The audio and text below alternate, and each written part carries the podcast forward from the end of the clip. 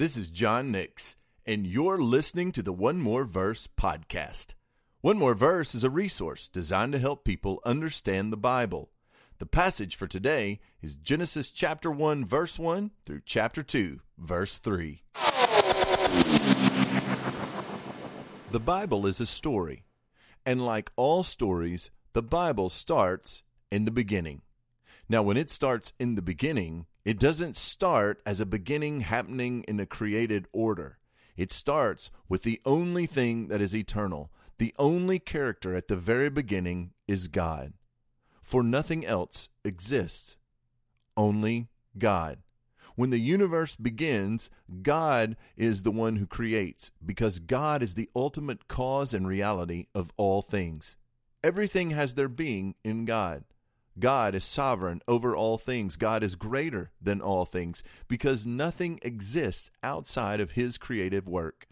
And so, imagine the perfect God, one in essence, three in subsistences Father, Son, and Spirit, in perfect unity and harmony and community.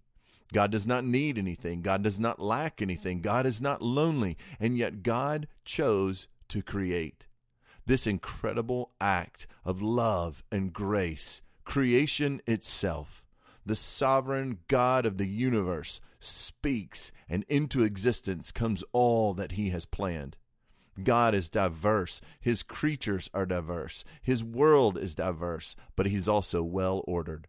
God names his creation. He delegates its responsibility. He appoints authority and he imposes restriction. He shows his power as just through the spoken word the cosmos comes into being. And so we find out in the beginning that God created the heavens and the earth. This is not time plus matter plus chance in an infinitesimal range of things that would have to be just happening at the right time so that there could be a big bang. No. The Bible tells the story of the sovereign, holy, majestic God who creates as a willful act. And he just speaks things into existence. Imagine God says, Let there be light. And suddenly light comes into being he says that this light is good because all things that God does are is glorious and good. God cannot create anything that is not good. And so God separates the light from the darkness. Now that's what God does in the first 3 days of his creation. He separates things, light from darkness, water from waters, earth from seas. He separates these things and then the last 3 days he fills these things.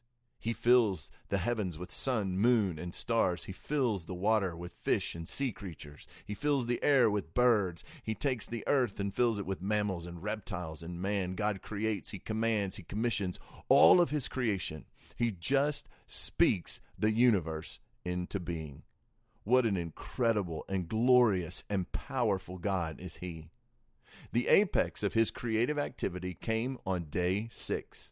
The reason that day six is so important is that it's on day six that God created his image bearers.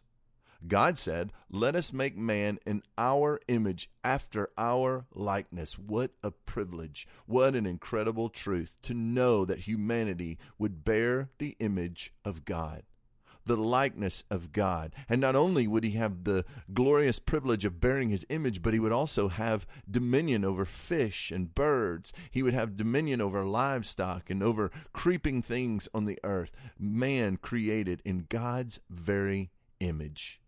What a wonderful thing to know that not only when man was created did he bear his image, but also to know that of all God's creatures, man shares a unique connection to God. This is why the humanity is so important. This is why life matters and there is a sanctity of human life in all areas. The sanctity of human life requires that we consider it when it comes to war, social justice, race relations, abortion, or euthanasia. All humanity matters because every part of humanity bears God's image. Not only did God create, but the Bible says that He created uh, man in His own image and He created them male and female. This answers for us a question that seems to be echoing all over the corners of our world. Is gender simply a social construct, something that we just have adopted and pulled? No, the scripture tells us that gender is part of God's gift to his creation, given for human flourishing. All that create God created is good, and he created everything specifically for a purpose. God blessed his creatures, and he told them to be fruitful and to multiply. He told man to fill the earth and subdue it, to have dominion. What a wonderful privilege to know that God not only created, that God not only demonstrates his love and his grace in creation, but that he has given us the unique relationship to him that we are his image bearers, that we are the ones who have dominion over the rest of his creation. Everything that God made was good. And so, when God finished that work and everything was done, on the seventh day, God rested. Now, when it comes to God resting, we must be sure that we don't mistake what's going on. God did not rest because he was weary. He did not rest because his strength was sapped. He, he did not rest because he just couldn't go on. No, God rested to give us a model for rest. God rested because it reminds us that we are not God. Imagine God never sleeps, He never slumbers, He never gets tired. He's the same yesterday, today, and forever. Our faithful God never changes. There is no shadow of turning with our God. And so, on day seven, when God rested, it reminds us when we require rest, when our bodies get tired, when our strength is gone, it reminds us that we are not God. What an incredible beginning to a story.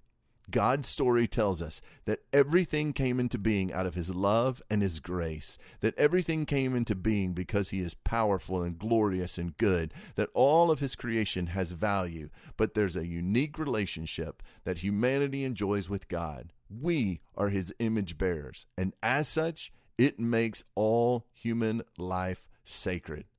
Let us marvel at God's goodness in creation, and let us thank God that he's told us where the beginning came from.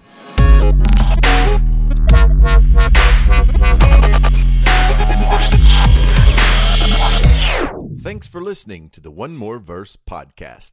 For more information about vertical purpose or one more verse, visit us online at johnnix.org. You can connect with me on social media using the handle TheJohnNix. And don't forget to download the free Vertical Purpose app on the platform of your choice. Thanks again, and join me tomorrow for the One More Verse podcast.